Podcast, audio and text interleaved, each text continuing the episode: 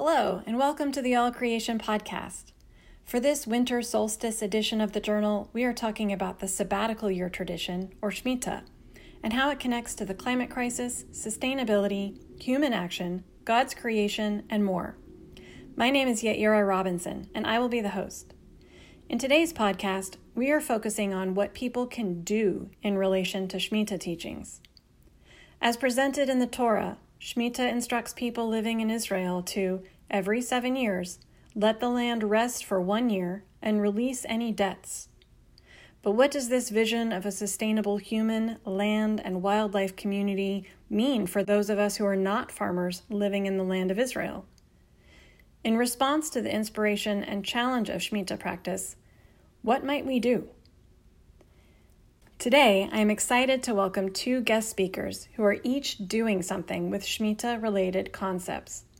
First, we have Naomi Edelson, Senior Director of Wildlife Partnerships for the National Wildlife Federation. She will speak with us about Sacred Grounds, a National Wildlife Federation program that recognizes congregations, houses of worship, and faith communities who create wildlife habitat and actively link faith practices and caring for the environment.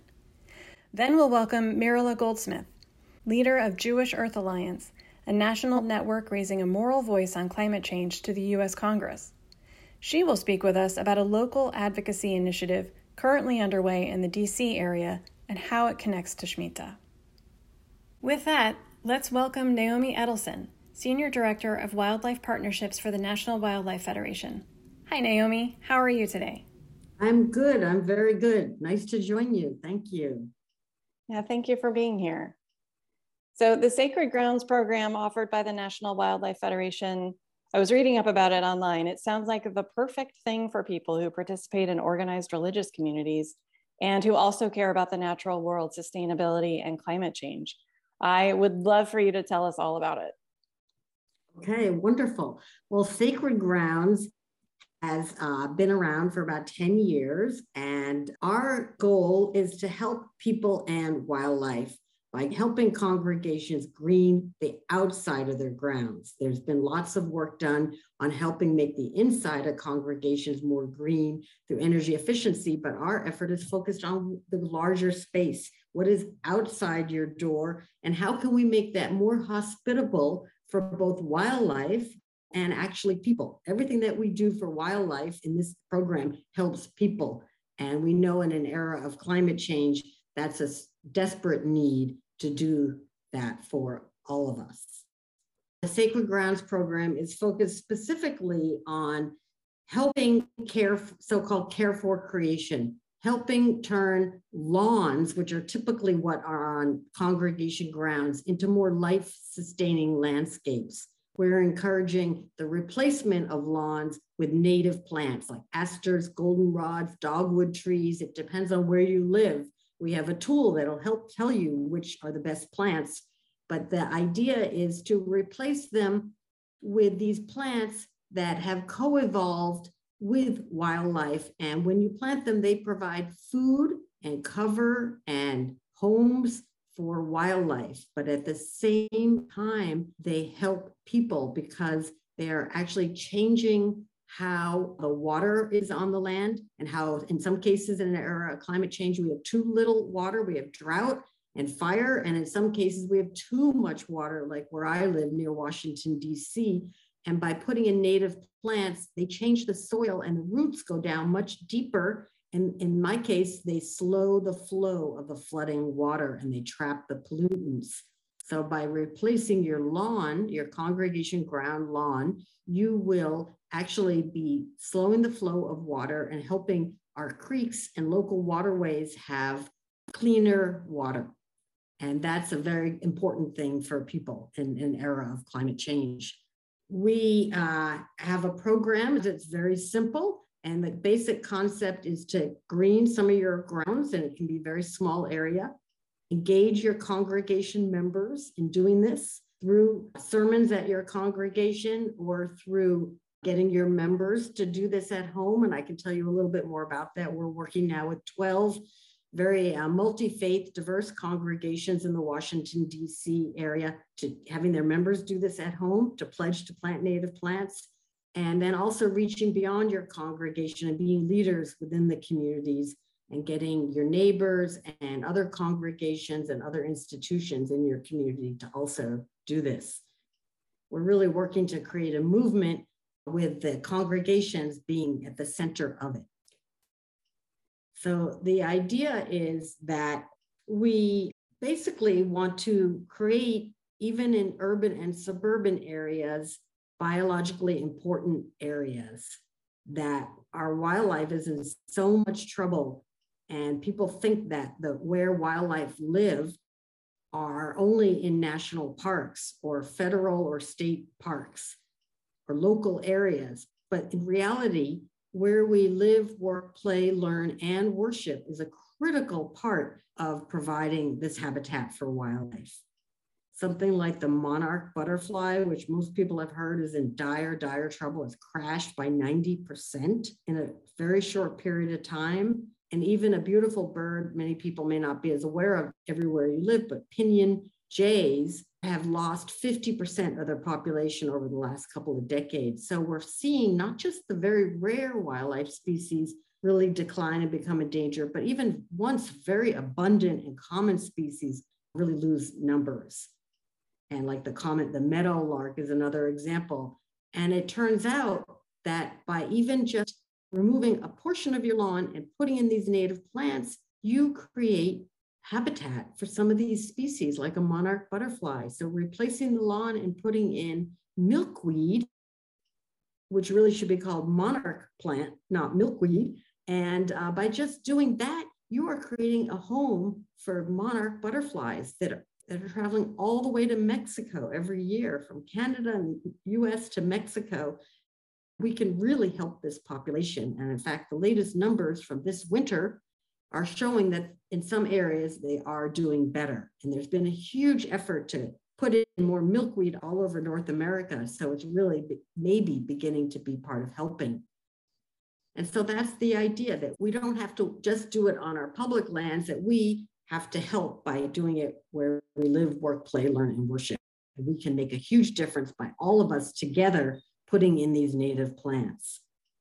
What's really critical is that some, many butterflies and moths, the, the caterpillar stage, they can only live on certain native plants. That when we have a plant, uh, an herbaceous plant or a tree that those actually aren't the ones that the caterpillar can live on. They caterpillar, like where I am again, in many parts of the United States, they need oak trees as one of the most important trees. And an oak tree can be host for up to 500 kinds of caterpillars. But you have something like the ginkgo, which people love because they're very pretty and they're, you know, but they're not from this region. And they will be host to one caterpillar, one instead of 500. So if we want to really contribute towards saving our wildlife and really saving us, because saving wildlife saves us, then we need to put in things like oak trees or asters and goldenrods. Asters and goldenrods also are very important for caterpillars. They're their primary host plant, which means they feed on them when they're young and when they're in the caterpillar phase and they really need those plants and they're what i call the super plants. And dr doug tallamy from the university of delaware has done amazing research and is really an ambassador for all of us on putting in native plants has shown that certain native plants are even more uh, valuable than others. So we encourage the planting of these super plants because they really provide the most habitat for the caterpillars, which will turn into the butterflies and moths. But the other reason the caterpillars are so important, not just because they turn into these beautiful species that we enjoy, the other reason they're so important is that they are the primary protein for our birds. So if we want our birds in our treetops and in our yards, we need to create the food web. We need to help support the food web and something like a chickadee needs, it's unbelievable, up to 9,000 caterpillars in a three week period to feed its babies. Can you believe that? 9,000 caterpillars. So we need to make sure the plants are there that these caterpillars need to live on so the birds can go and find those caterpillars and feed them to their young so we can enjoy them. It's a simple food web story that most of us learned going to school. And we, in our own yards, at home and at our congregation grounds, can help support that and really make sure our, our landscapes are life sustaining. And we uh, are really are part of a movement where people are doing that. And it's very exciting and it's very fun. And I really encourage congregations to do it. Right now, I'm working in the Washington, D.C. region with 12 congregations with uh, two mosques. I'm working with a synagogue. I'm working with several Black led African American Methodist and Baptist churches. And I'm working with other Christian congregations. And together, we are encouraging all the members to plant native plants at home. And last year, when we did it, we got more than 400 people to come and we hosted a native plant pickup day around Mother's Day as part of caring for Mother Earth. And we got, it was tremendous. It was one of the congregation's ideas. They already gave out regular plants, flowers, you know, for Mother's Day, and they decided to change it to these native plants. And we gave them little seedlings, and they get, had, you know, all these people, families come and pick up the native plants as like a little starter kit to plant them at home. And it was a very easy thing to do, but the congregation's green teams loved it. They really engaged their members. A lot of people love gardening. During the pandemic, gardening has taken off by huge numbers. And it gave people a way really to plant with purpose. And so, not just to plant something that's beautiful, but to plant something that really matters for people and wildlife. So, it was a very, very fun project. And now the new congregations are going to be doing it also. And we're changed it to call it Planting Hope because it really is about providing hope for the future in an era of climate change where so much is hard, hard is going on but by investing in these simple native plants, we can really change how our lands support people and wildlife. Well, I love this and I'm so excited about it. So you work in the DC area and uh, with these 12 congregations, but this is a nationwide program. Other congregations and other places can get involved. Yes, we are. We have a strong program in the Great Lakes region, working of Detroit, Toledo, and other places in that area. We also are working in Baltimore and Philadelphia and now Delaware, and we are starting a program in the Texas area. We uh, have interest in other places. We have it, there's really two ways. We have a website. It's uh, NWF for National Wildlife Federation, nwf.org slash sacred grounds, and any congregation can become a sacred grounds. You don't need us to work intensively with you, but in those regions, we have additional funding to really get in there, dig in, so to speak, and really work closely with the congregations and help them create their own action plans and do projects like this Planting Hope Native Plant Giveaway. But any congregation anywhere in the world or you know the united states can easily do their own program. We offer a lot of examples and information. It's very simple and then you get designated as a sacred ground.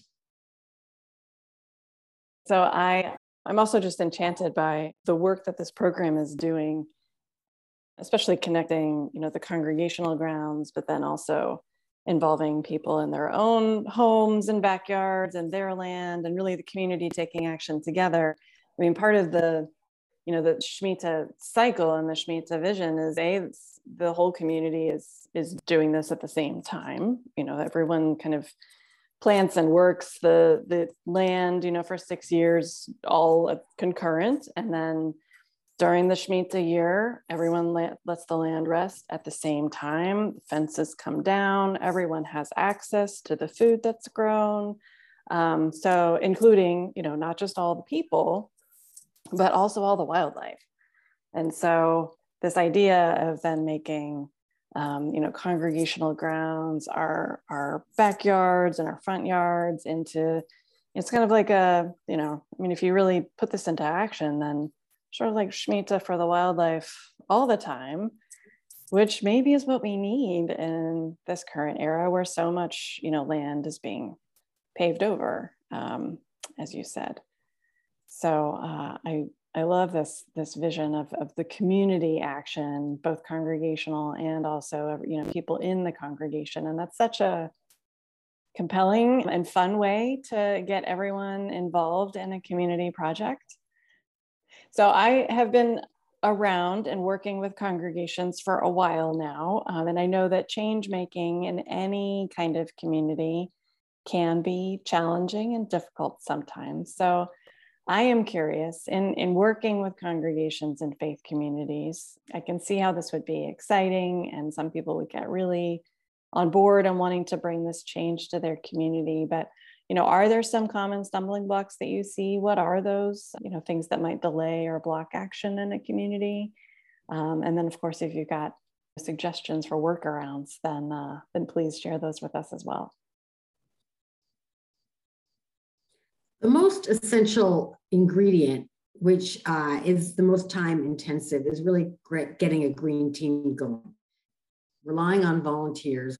I co lead a green team at my own congregation, Adat Shalom Reconstructionist congregation. So I know what it's like. You have a day job, you have kids, you know, and then you have your volunteer work. So it's like on top of everything else, that can be tricky but it is an essential part of it is having a green team and trying to get enough people to join you so that a burden doesn't land on just one person to take care of things and of course getting your board of directors or your leadership of your congregation. And sometimes i know like with a catholic church you have to go you can have to go very high up to get that support. But we have found that there's a lot of interest and like you said it's a community building. And in fact when you explain the project to people they want to often join because it is a positive, fun thing to do and multi generational. When we planted um, on our grounds at Adat Shalom, we planted a very big area, which I'll tell you about in a second, which was sort of a mistake. Big area, but we got 60 families to show up there. And it was the kids who talked their parents into it. One of the volunteers went to every Torah school, every Torah class, Torah school class and talked about how wildlife need these plant native plants. And all the kids went to their parents and said, We got to go to this planting day. And they showed up and helped plant 2,500 native plants in one area. And so it was really fun and really exciting and really great multi generational project. So it really can stimulate a green team, which is what we're seeing a lot of congregations find. But of course, there's the issue of sustaining it over time. So people like to do the planting, but they don't always want to take care of it after the after it's been planted. And the weeding is a big job, but it has to, if it's done right, and it may take a few years, um, then you will hopefully crowd out any potential invasive plants. And the native plants should do better than the non-native and they need less water. They don't need fertilizer and so talking about a Shemitah year is actually very good because they don't need that intensive gardening once you give it a couple of years to be established. So it's actually less impactful, cost less, but you do need to have follow through after the planting. And we do provide some ideas, but you need a, a green team to be committed to helping do that. And you also, the other stumbling block we ran into at our synagogue was that we did all this great planting and we did work on weeding and we had people help us. But we had a landscaper you know help with our grounds. And one day the person who had been trained to take care of this was sick. And so another person came and they cut it was terrible. They cut all the plants down and they thought they were weeds. And so you have to work, if you have a landscaping company, you have to work with them and be sure they understand it. And in fact, we even ended up putting up a fence to mark, demarcate it so that people, it was no not to. The plants came back, but then we had another problem. So it just takes, it's not common yet for people to have native plant gardens. So it work, takes working with your members, working with your landscaping landscapers and working with your board of directors to make sure that after you plant, the area will keep being maintained over the first few years. But so the real thing is to start small. You can start with, you know, 30 by 30 or even 10 by 10. 10 by 10 is fine. Start with 10 feet by 10 feet and expand over time. I mean, you can, and you could do this anywhere. If your ground, if you don't have, you're in a very urban area and you don't have a lawn, you can put in a container garden and that will still, that will very much help wildlife. And so, and even slow the flow of the water too. So it actually will help to absorb the water and the pollution. So I think those are the main stumbling blocks. There's getting a green team going and keeping people interested and getting them involved and sustaining the garden after it's planted. And I would say the third thing is sometimes the finances. I mean, native plants initially do cost some money. You can put in something that they call plugs, which are like seedlings, which are very tiny. You don't have to even put in quarts or gallons. You can start very small and let it grow over short time. It really is effective and much cheaper. So you could do something for even a few hundred dollars to start, but it will take some money and it will take something to, you'll have to take out the existing lawn. And if somebody has a rototiller or is willing to use shovels, again, starting small can work better. And, um, but the, luckily what's beginning to happen is some local municipalities, governments are offering incentives for this. Like in my region, again, because of an era of climate change, where we have so much precipitation, so much more and more intensity that is causing real stormwater runoff problems. My county I live in, Montgomery County, Maryland, offers congregations up to $20,000 to put in features that will slow the flow. So that's a huge incentive. And they also offer up to $7,000 for homes to put in native plant gardens. It's really quite amazing. So we're hoping that more and more communities will start offering this through their municipalities so there's even more financial incentives. But those are, you know, that can be an issue for some congregations. That's great and very helpful and in some ways it sounds like any other congregational project that you want to embark on you know you've got to line up the people who are going to support you you've got to do the education you've got to talk to the decision makers figure out the funding that's important um, and sometimes you know sometimes i've i've worked directly with people who you know get all excited and really want to take on a project they want it to happen right away and it's like let's take a step back. This might be a little bit of a slow process, but if you do it right, then you can affect real change and make a real difference. It sometimes just takes a little while. Um, and that's so fascinating what you're talking about these incentives at the local level. So, our next speaker, Mirele Goldsmith, is going to talk to us about advocacy. So, that'll that'll be an interesting you know, maybe in some areas people want to start reaching out to their local officials and say, how about this? You know, we're starting to see more flooding. What if we had some local incentives to get people on the ground to make some changes in their backyards and at their congregations? That would be pretty great for everyone. So we'll have to ask her about that. That's right. I, I think that is something, in fact, something National Wildlife Federation would like to do is start giving. Uh, I'm one of the things I hope to be doing over this next year is giving talks to other mun- groups of municipalities about what are some of the best examples in the country of this and encouraging that to happen. And I think from the grassroots, having people go to their town government and ask them for that and show them some examples would be a great idea. There's a huge problem with stormwater runoff, and it's getting worse and worse and worse. And so I do think that this is something that's going to happen more and more. I did want to say, actually, another potential problem which relates to advocacy is that a lot of local governments also have what they call ordinances around what yards should look like. And sometimes people plant these beautiful asters and goldenrods and milkweeds, like myself, in my yard.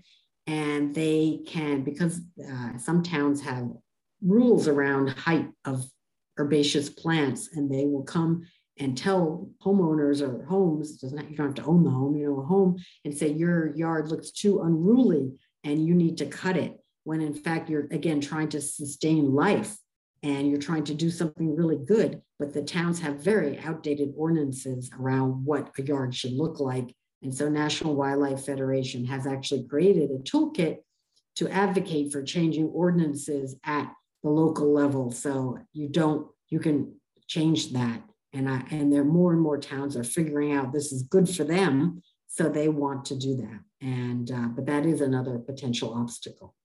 Okay, no, that's great. I'm glad that you mentioned that resource. Um, you know, here in in Texas, we have a lot of HOAs that serve that right. same function, so that that could be helpful.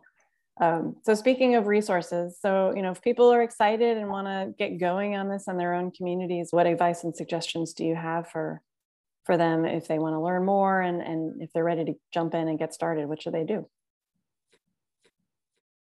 There's two, the main resources National Wildlife Federation has are on our website. One is, again, it's National Wildlife Federation, and we use nwf.org slash sacred grounds. We'll take you right to that, and you'll learn more there. There's also, we have a really long-standing, decade-long-standing program called Garden for Wildlife.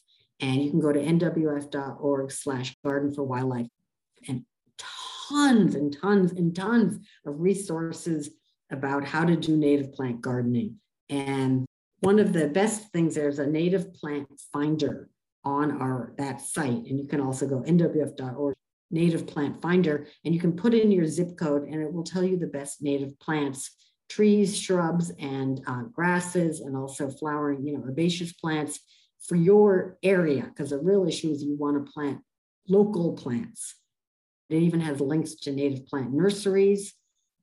So those are the two questions we have. What should I plant and how do I find them? And so we have a lot of information on the Garden for Wildlife website and even how to do container gardens. We have videos, we have tons and tons of information. And another really great resource is Dr. Doug Tallamy, who is the kind of the biggest of ambassadors on native plant gardening and he has several websites and he has written many books and one of them is called bringing nature home and it's, it's really wonderful. And if you ever get a chance to see him talk i would encourage that.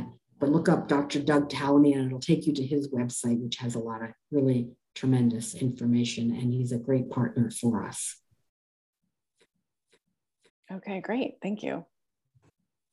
And of course if people want information my uh, contact information is edelson n at nwf.org. So it's my last name and my first initial dot .org. Love to have your congregation be involved. We've had such tremendous interest from a diversity of faiths, a diversity of races, genders. We're just finding a really great response to this program. And uh, while we work intensively in some places because we have grants to do that, we can also just have lots of examples to share with you to have you be able to do this on your own at your congregation. And of course, we're always looking for donations if you'd like to help grow, help us grow this program in other mm-hmm. places. Well, that felt a little bit like closing thoughts, but but yes, if you have any closing thoughts for our listeners, things you hope they'll do or, or reflect on some more from this conversation? I think the one thing that I uh, maybe didn't say that I think is really important. I mean, we do see this uh, very much is about all religions have a concept of caring for creation. They may or may not use that exact language, but it is that idea that we're part of this beautiful world and we have uh, responsibility to help it continue and that we're totally interconnected and saving wildlife saves us. And we really need that in this time. And it's a, a fun way positive very significant way to make a difference in the world. And as a jew we call it tikkun olam. We're part of repairing the world. And it's it is our obligation. I know i have a 14 year old son to make sure he has a world that is beautiful and life sustaining. And uh, the last point is that, you know, most or all religions also talk a lot about caring for neighbors. And this is a way we can do that by planting these native plants and slowing the flow or reducing drought and reducing fire. We are helping our neighbors that might be even 100 miles away downstream or they might be right next door. And we're not just taking care of our own families and our own congregations, but we're really helping the larger community that we're all dependent upon. And this is a very simple way to care for our neighbors by putting in these native plants. And um, those are two big pieces of, I think, how this program relates to all of the religions that exist.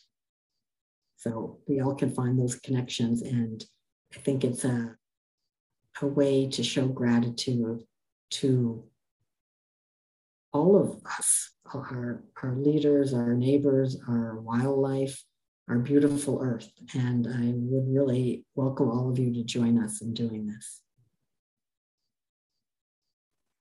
Oh, beautiful. Thank you so much for joining us today. Thank you for the work that you do. Thank you for sharing this work with us. Um, I, I, appreciate you and, uh, and thank you for being here. Thank you very much. Let's turn now to Dr. Mirele Goldsmith, an environmental psychologist and co-chair of Jewish Earth Alliance, a national network raising a moral voice on climate change to the US Congress. Hi, Mirele. How are you today? Hi, I'm doing great. I had a great morning. Can I tell you about it? Yes, please.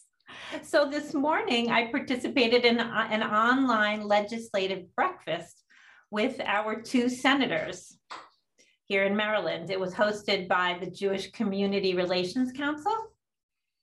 And as soon as they said, uh, please put your questions in the chat, I put my question in the chat asking our senators about what's on their agenda for climate action following the Build Back Better bill.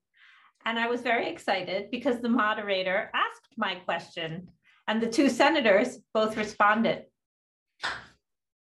That's great. Did you get the answers you were hoping for? Well, they're both pretty supportive, but I think it's really important for them to hear that citizens and especially uh, people involved in the Jewish community, people of faith, are actually concerned about climate change. Well, that's a good point.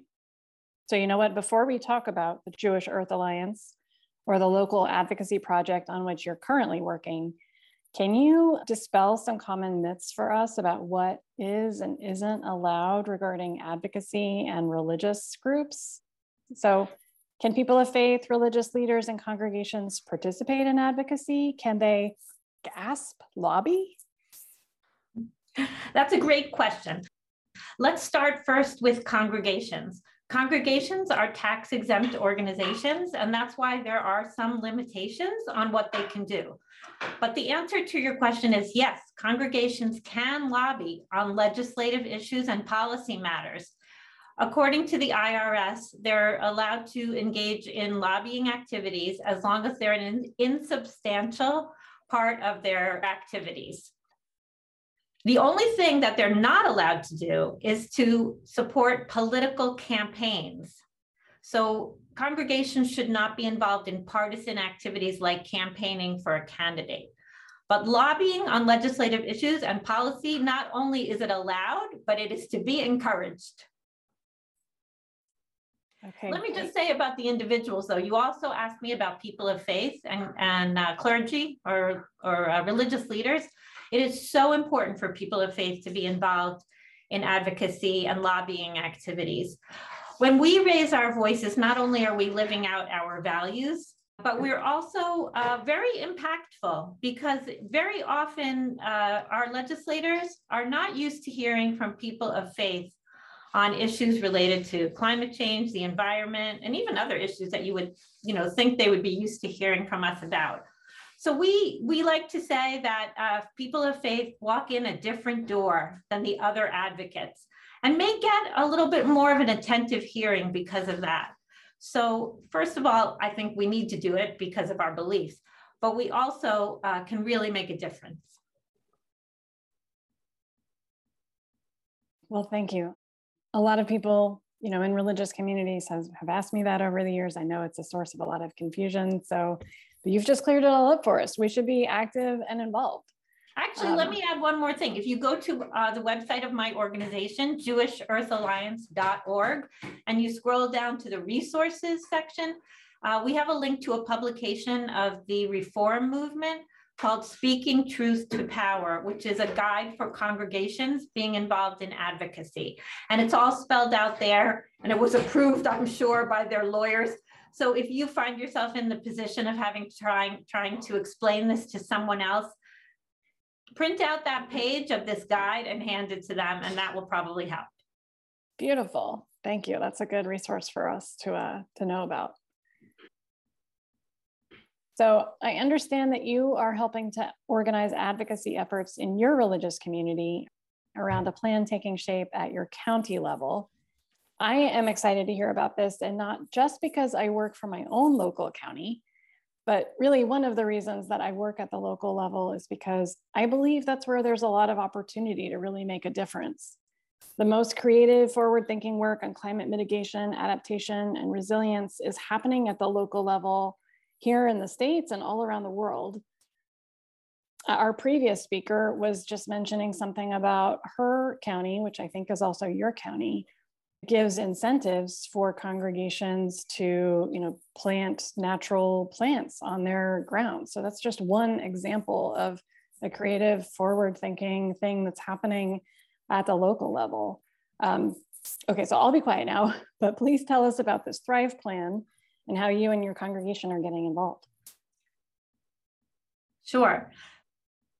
So I'd like to go back to where you started with the podcast, which was talking about the fact that this is a sabbatical year. So in our congregation, and particularly in our climate action team, we were thinking about what would be an appropriate project for us to get involved in that reflects the values of the sabbatical year. The sabbatical year raises some really deep questions about what is a sustainable society, and it challenges us to think about what we do in the present to invest in a better future. We were excited to find out that, uh, coincidentally, I guess, our county uh, was considering a new general plan. Uh, the general plan, which is called Thrive 2050, uh, is about how the county will grow over the next 30 years. And most uh, specifically, it's about the land use uh, plans for the county. Our current uh, general plan is from 1964, and that plan prioritized cars, which over the years has led to a lot of congestion, people driving a lot, and very high emissions. And it also exacerbated segregation because it took as its starting point um, existing patterns of segregation that were caused by redlining and by restrictive covenants.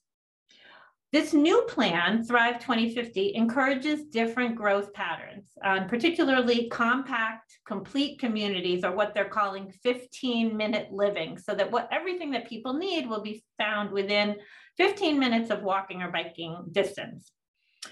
So our congregation uh, action team decided we could get involved in this project and help to support the adoption of this really future oriented plan. We joined a coalition in the area called Montgomery for All. And then we began to think about how could we bring this message to our own congregants.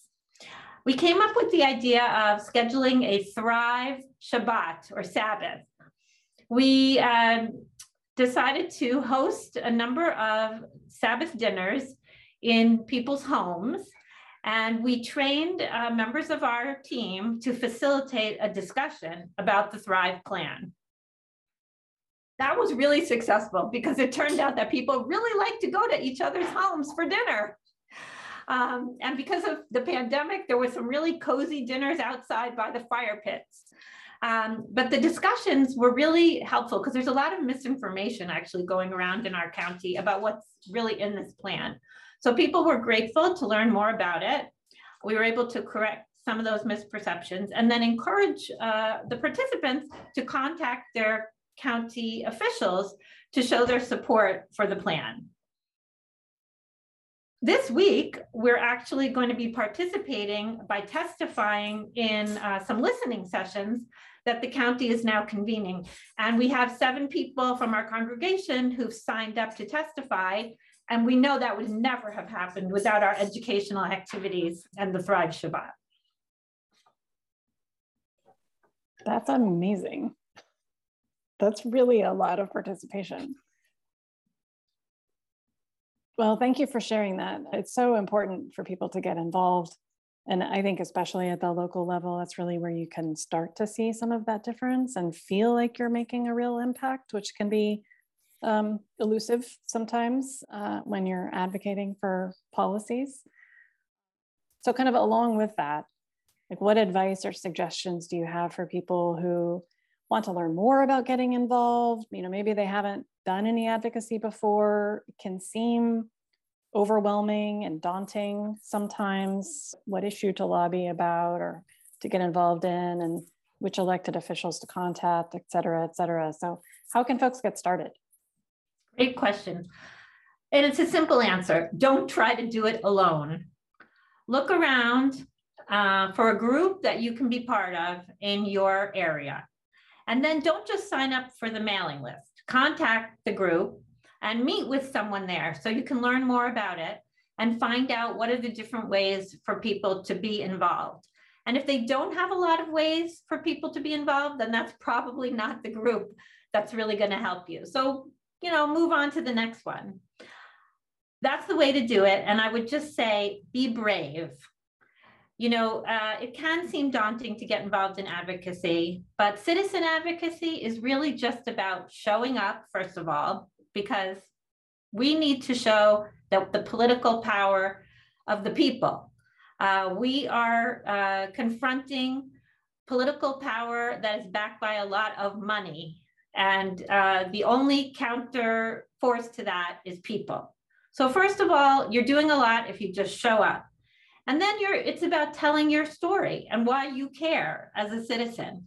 It's not about being an expert. There are plenty of experts out there that can give you the information that you need to understand the issue and to share your point of view. So just be brave and do it.